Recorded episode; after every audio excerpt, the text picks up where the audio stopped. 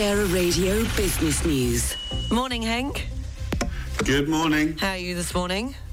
Very well, thank you. It's still a bit of a cold UK, but we're doing all right. The big freeze is on, the strikers are out, but other than that, we're okay. Okay, and the markets were mixed yesterday. Yeah, European stocks uh, retreat at the start of a busy week. Investors are waiting the latest pronouncements from central bankers and, of course, key US inflation data today. Stoxx 600 closed uh, down half of 1%. Miners, real estate, insurance stocks led the declines. Good day actually for the London Stock Exchange was amongst the major gainers after Microsoft agreed to buy a 4% stake. Better picture over on Wall Street. S&P 500 closed up 1.4%. Treasury yields rose. 10-year rates came in at 3.61%. The dollar advanced. I think investors will remain a little bit cautious over the course of the next couple of days. We've Got the Fed decision tomorrow. Then we've got the European Central Bank. We've got the Bank of England on Thursday. So lots for investors to digest. And the US inflation?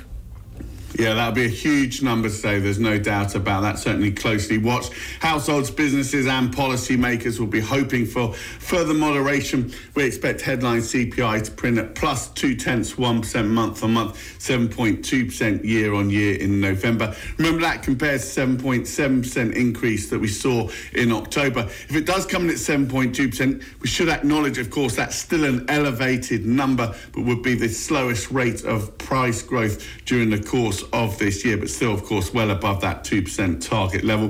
The easing of price pressures should be driven by, I think, slower increases in food and energy prices.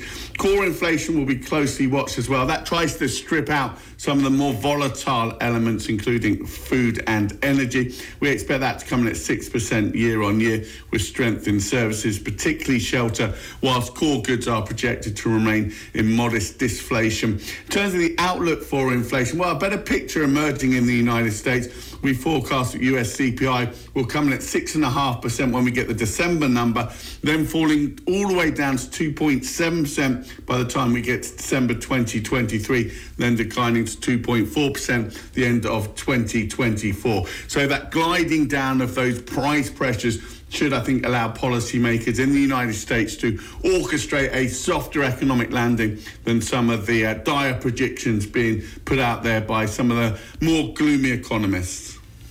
An electric car maker under pressure.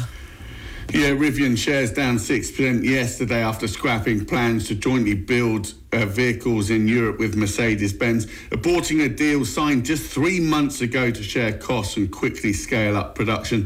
Rivian hopes of leading the electric van development has been dealt a significant setback. A year after its big US IPO, Rivian has produced around half the vehicles it forecast due to supply chain issues. It's also uh, been cutting jobs and had to recall almost all the electric vehicles it's uh, delivered to its customers. They said they will now really focus on that US business, particularly the pickup operations, but also the vans. They've got a good deal with Amazon in place to deliver a significant number of vans. So that should help them in terms of being a viable business over the course of the next few years and to refocus. The decision also seems a setback for Mercedes who are no doubt hoping to share Rivian's technology and investment. Rivian shares been a poor performer. They've lost 77% of their value over the course of the past year.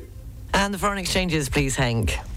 Pound against dollar coming in just below 123 this morning. Euro dollar 105 and a half. Going to get one euro 16 cents for your British pound this morning. You going to be watching the match this evening, the first semi-final? Argentina. I thought the World Cup was over. Is it still going on? I didn't. I didn't realise. I thought. I thought all the big games have happened, and we're we're putting it to one side now. No, England are doing well in the cricket. Absolutely no idea. They?